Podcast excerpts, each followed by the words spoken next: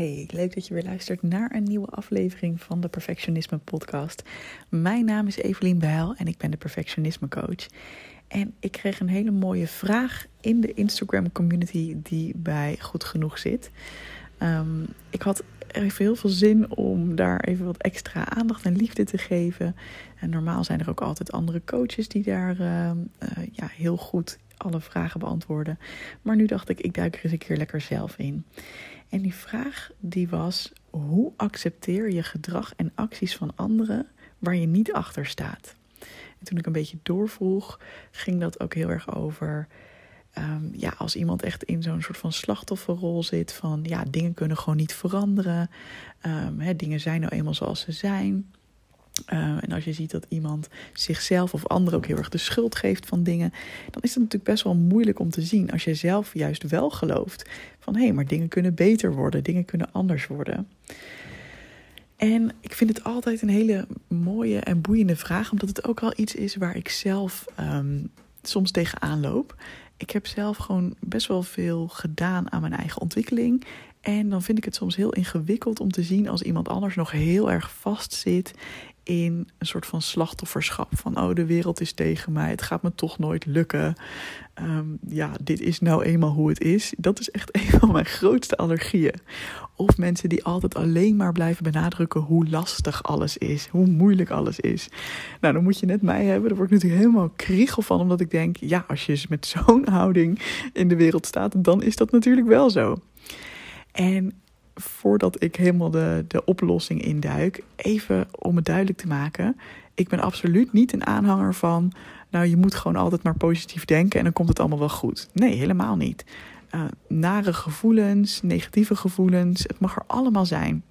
Ik heb het ook allemaal, uh, elke dag wel een keertje. Uh, en ik denk dat het ook heel gezond is en helemaal hoort bij het menselijk leven om dat te voelen en te omarmen en om dat niet weg te stoppen.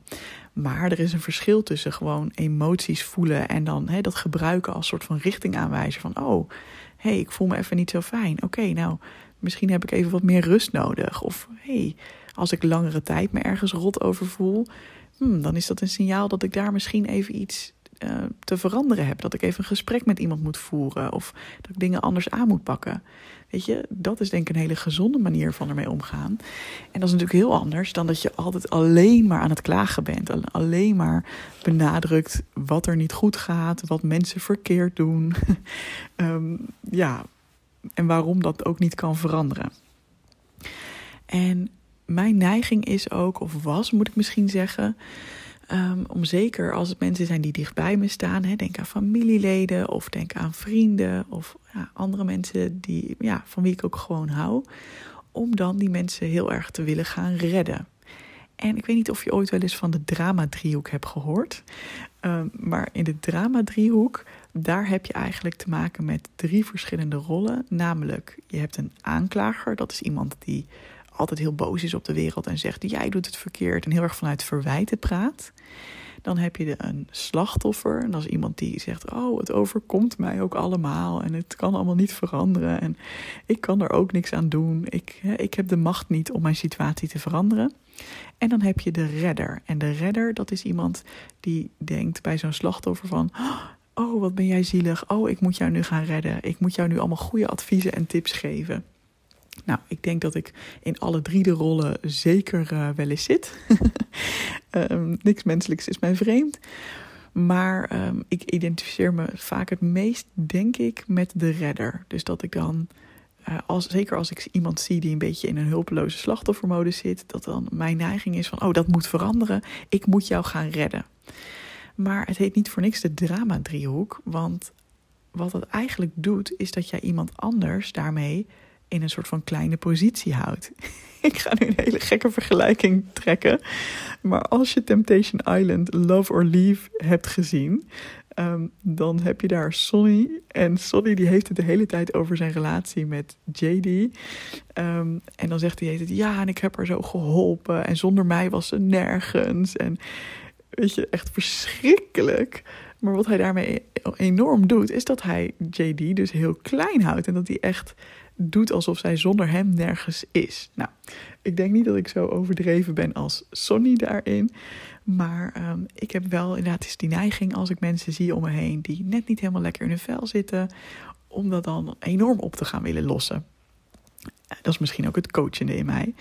Um, maar dat schiet niet altijd op, want het is mensen hun eigen proces en hun eigen tempo. En ik kan dat niet bepalen voor andere mensen. Nou, je hebt ook um, in plaats van de drama-driehoek heb je ook de winnaarsdriehoek. En nou weet ik even niet precies wat de woorden zijn, maar zeg maar, hè, wat de, de, de gedachte erachter is, is dat je dit gedrag, wat dus eigenlijk elkaar allemaal in stand houdt, heel dramatisch en heel afhankelijk, dat kun je ook gaan transformeren naar heel helpend gedrag. Waarbij je allemaal als volwassenen naast elkaar staat en elkaar in je waarde laat. Um, en dan heb je bijvoorbeeld in plaats van de aanklager, heb je dan iets van de assertieve of zo. En dat is in plaats van dat iemand dan gezegd: Oh, jij doet het niet goed en verwijten, is dat gewoon iemand die heel duidelijk um, ja, bepaalde dingen bespreekbaar maakt. En gewoon aangeeft van hey, volgens mij kunnen we dit anders doen. En volgens mij um, wordt het daar beter van. Dat is natuurlijk heel gezond. In plaats van een slachtoffer heb je dan, oh god, ik, ik weet de termen echt niet, jongens. Ik had het duidelijk beter moeten voorbereiden. Of niet, want misschien vind je het wel lekker om gewoon mij te horen ramblen. Um, in plaats van een slachtoffer heb je dan meer, uh, ja, ik zou zeggen de hulpvrager. Dus gewoon iemand die heel goed weet van, hey, dit vind ik nog ingewikkeld. Um, maar ik weet dat ik ertoe in staat ben om dingen te leren. Ik weet dat als ik hulp vraag, dat het dan goed komt. Dus dan zit je niet in een rol van, oh, het komt allemaal niet goed en ik kan het niet. Maar dan neem jij je verantwoordelijkheid en dan sta je als volwassene in het leven. En dan kun je vanuit die volwassen positie hulp vragen. En uh, de redder transformeert in deze winnaarsdriehoek tot een helper. Ik hoop ook dat ik dat goed zeg, maar het gaat even om de intentie erachter. Uh, en de helper die staat dus ook niet soort van boven een slachtoffer. Um, en die gaat ook niet he, tegen de, de aanklager tekeer, zeg maar. Maar de helper die staat gewoon ook als een gelijkwaardige volwassene naast andere mensen. En als hij ziet van hé, hey, volgens mij heb jij hier hulp bij nodig, dan biedt hij dat aan, maar vanuit een hele gelijkwaardige positie. Dus niet vanuit oh, ik moet jou nu veranderen en ik moet jou nu redden. En de helper die kan het dus ook accepteren als iemand anders in een slachtofferrol wil blijven hangen en daar, hè, daar geen verandering in kan maken, omdat hij weet, ja, het is uiteindelijk jouw verantwoordelijkheid om dat te veranderen. Hè, het enige wat ik kan doen is je helpen, is je advies geven, als je daarop zit te wachten. Um, ik kan ook, hè, als ik zie dat iemand anders een aanklager is, kan ik daar ook wat van zeggen. Hè? Kan ik zeggen van joh, kunnen we dat misschien uh, dat gesprek op een andere toon voeren? Uh, maar ik hoef niet andere mensen te veranderen. Dat is eigenlijk de grootste switch. Nou, dit even wat betreft een heel theoretisch kader, maar hoe pak je dat nou concreet aan?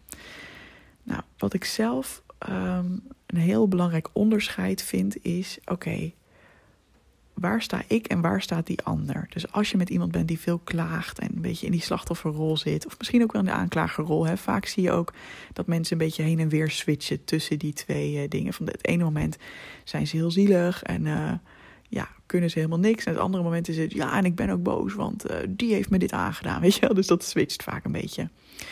Overigens, ik zit zelf dus ook in die rollen af en toe. Hè? Ik bedoel, uh, ik ben ook af en toe net een kleuter. En dan, uh, dan vind ik ook dat mijn vriend alles verkeerd doet. Of iemand anders die toevallig in de buurt is.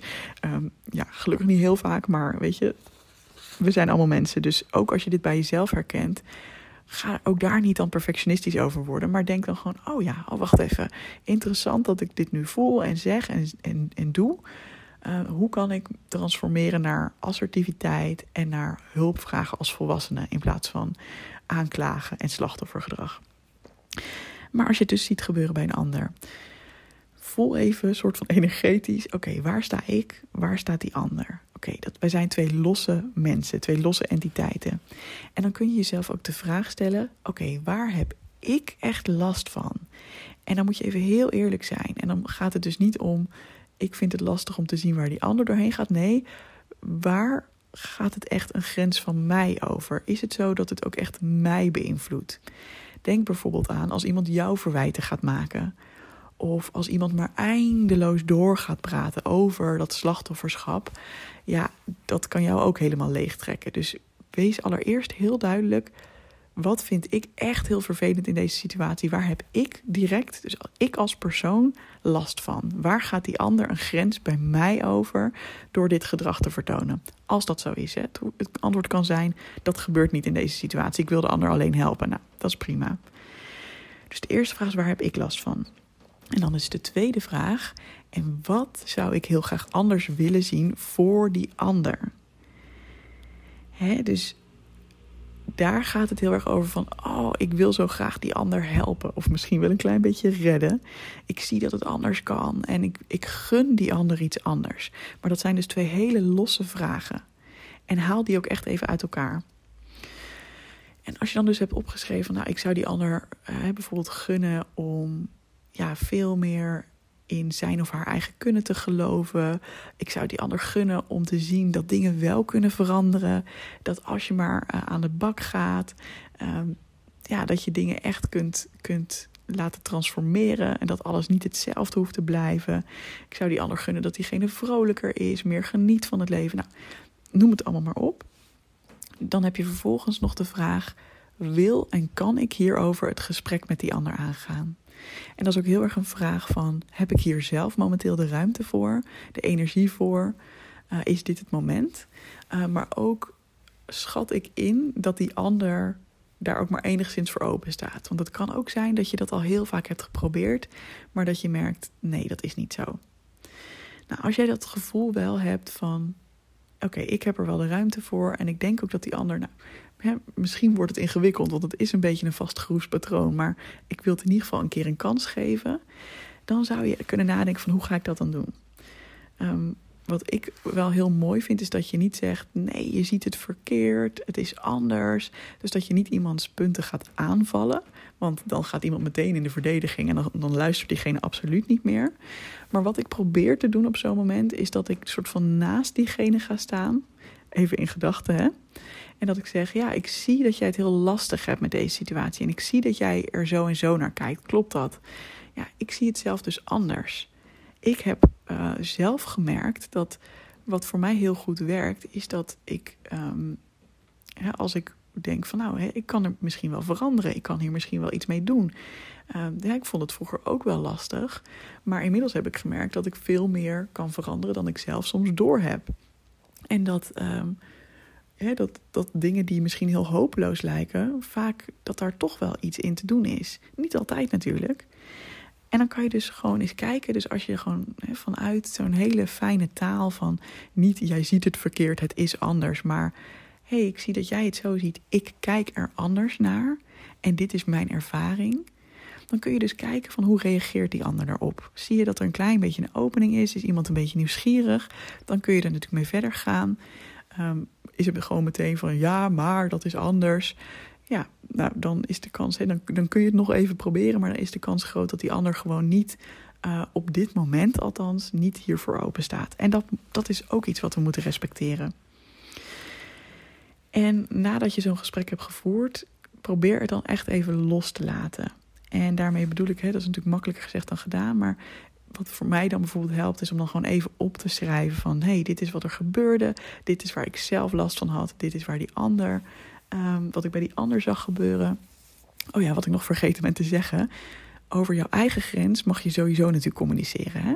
Um, daar zal ik zo ook nog wel wat tips voor geven, maar dat is iets wat goed is om te weten. Dus als iemand gewoon jouw grens overgaat en jou gaat aanklagen of ja, eindeloos doorgaat en dat je denkt, nou, dit trek ik niet meer, dat mag je sowieso aangeven. En dan mag je gewoon vanuit jezelf zeggen: hey, ik merk dat ik dit niet zo fijn vind. Ik wil niet op deze manier een gesprek met jou en ik wil graag dat je op een andere manier tegen me praat. En dat mag natuurlijk sowieso. En dan ging dat tweede over, oh ja, dat, datgene wat je graag die ander zou gunnen, daar kun je dan een gesprek ook over aangaan als je daar de ruimte voor voelt. Nou, hè, dus probeer het dan echt even te verwerken door bijvoorbeeld uh, even op te schrijven wat er allemaal gebeurd is. Door gewoon even een momentje te nemen om te voelen van, ja, hey, waar zit mijn stuk, waar zit het stuk van die ander? En probeer het soort van ook energetisch dan af te ronden van, ja, oké, ik heb nu gedaan wat ik voor dit moment kon doen. Het is nu aan die ander om daar wel of niet iets mee te doen. Maar merk je dan dat het vaker terugkomt? En laten we eerlijk zijn, die kans is best wel groot. Als iemand dicht bij jou staat en dit is een patroon dat jij vaker ziet, dan zal dat niet na één gesprek ineens helemaal anders zijn. Um, dus wat je dan nu ook alvast kunt doen, is dat je een plan maakt voor de volgende keer dat je weer in zo'n situatie komt met diegene. Dus ik geef een paar voorbeelden. Je zou als plan kunnen hebben dat je nog één keer, als je voelt dat iemand weer helemaal die rabbit hole van het klagen en het slachtoffergedrag ingaat, uh, dat je dan nog één keer zegt: Oh ja, ja, ja, ja. Ja, ik zie dat echt anders. En dat je dan het onderwerp verandert. Dus dat je gewoon even weer dat, dat zinnetje gebruikt en dan gewoon ergens anders over hebt. Of dat je juist één keer even empathie toont en dat je zegt: Ja, ja het is ook lastig, hè? het is ook een lastige situatie, ja. En dat je dan het onderwerp verandert. Dit heeft bij mij echt wonderen opgeleverd. Ik had iemand in mijn omgeving die best wel veel klaagde. En het was allemaal zo lastig. En het kon allemaal ook niet anders. En in het begin ging ik heel veel goed bedoelde tips en adviezen geven. En op een gegeven moment dacht ik: ja, dit is nu de achtste keer dat we dit gesprek voeren. Ik ben er wel een beetje klaar mee. Dus ik heb me toen ook echt voorgenomen: ik ga dus geen tips en adviezen meer geven. Ik ga gewoon alleen nog maar zeggen: ja, lastig hè? Ja, inderdaad. En dan gewoon over iets anders beginnen. En nou, dat werkte echt wonderen. Want sowieso werd ik dus niet meer meegezogen in die hele drama-cirkel. drama-driehoek moet ik het wel consistent blijven noemen natuurlijk. Hè? Niet ineens een cirkel ervan maken. en op een gegeven moment zag ik ook dat er daadwerkelijk dingen gingen veranderen bij diegene. En kreeg ik ook echt terug van ja, ik, heb toch nog eens nagedacht over wat je zei. En toen dacht ik, wow, dit is heel vet. Dus daarvan dacht ik ook, ja Eve, jij kan wel denken van ja, ja, ja, nu hebben we acht keer dit gesprek gevoerd en uh, nou, als het kwartje nu nog niet gevallen is, dan valt hij nooit. Um, maar dat is dus niet altijd waar. Dat vond ik wel een hele wijze les eigenlijk. Dat vond ik heel tof. Nou, als het dan gaat om jouw grenzen aangeven, hè, stel jij merkt dat het keer op keer gebeurt, of hè, dat het echt gewoon ja, niet verandert, ongeacht hè, of jij probeert het onderwerp te veranderen, dan kan het ook zijn dat het, hè, dan kan het fijn zijn om het ook daar een keer over te hebben, om daar je grens in aan te geven. En dan kan je zeggen bijvoorbeeld: Goh, ik merk dat we het hier echt best wel vaak over hebben en dat ik er niet zo blij van word, um, omdat het gewoon, ja, omdat ik het gewoon echt anders zie dan jij. Dus ik merk dat ik dan niet zo goed weet wat ik nog moet zeggen, omdat het elke keer weer dezelfde loop lijkt te zijn kun je dit misschien met iemand anders bespreken? Want ja, ik wil er heel graag voor je zijn, maar ik merk gewoon dat dit me momenteel echt te veel energie kost. Of je kan zelfs een beetje provocerend zijn van ja, weet je, we zouden het hier inderdaad nog uren over kunnen hebben, maar ja, ik zie het geloof ik gewoon echt anders dan jij. En dan daarmee geef je even een spiegel van ja, we kunnen er nog uren over hebben, maar eigenlijk wil ik dat gewoon niet. Um, en je zou ook meer op de empathische manier kunnen zeggen van ja, ik merk dat ik het gewoon best wel lastig vind om je zo te zien. Ehm, ik wil je heel graag helpen, maar ik heb het idee dat we niet echt verder komen op deze manier. we belanden eigenlijk elke keer weer in hetzelfde cirkeltje. En ja, dat vind ik gewoon heel ingewikkeld. En dat, ja, ik merk dat dat mij niet echt um, energie geeft. Dat ik daar niet echt blij van word.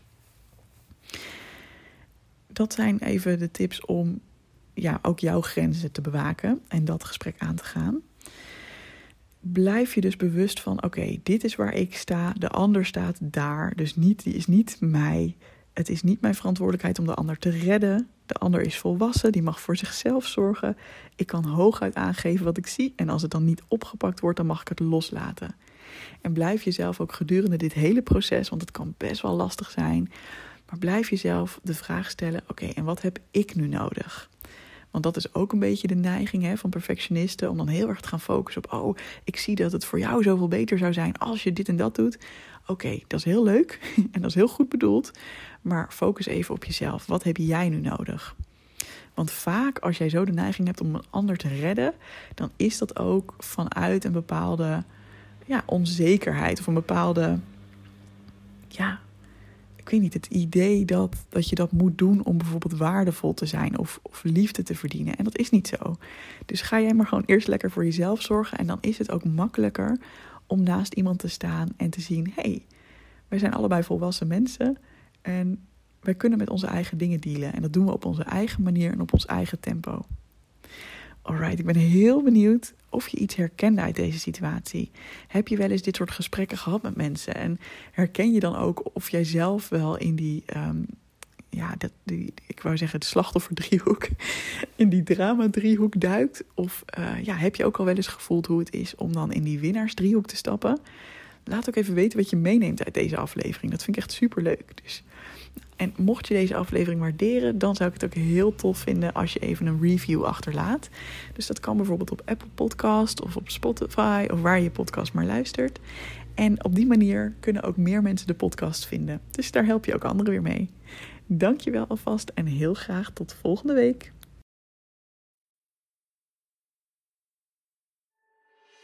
Hey, vond je deze podcast te gek? Check dan zeker even mijn online programma Goed Genoeg, speciaal voor perfectionisten.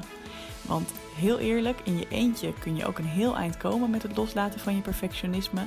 Maar als je meedoet aan dit programma, heb je alle tools in handen om veel sneller deze ontwikkeling door te maken. Ga naar doelgerichtecoaching.nl/slash goed genoeg en wie weet zie ik je binnenkort.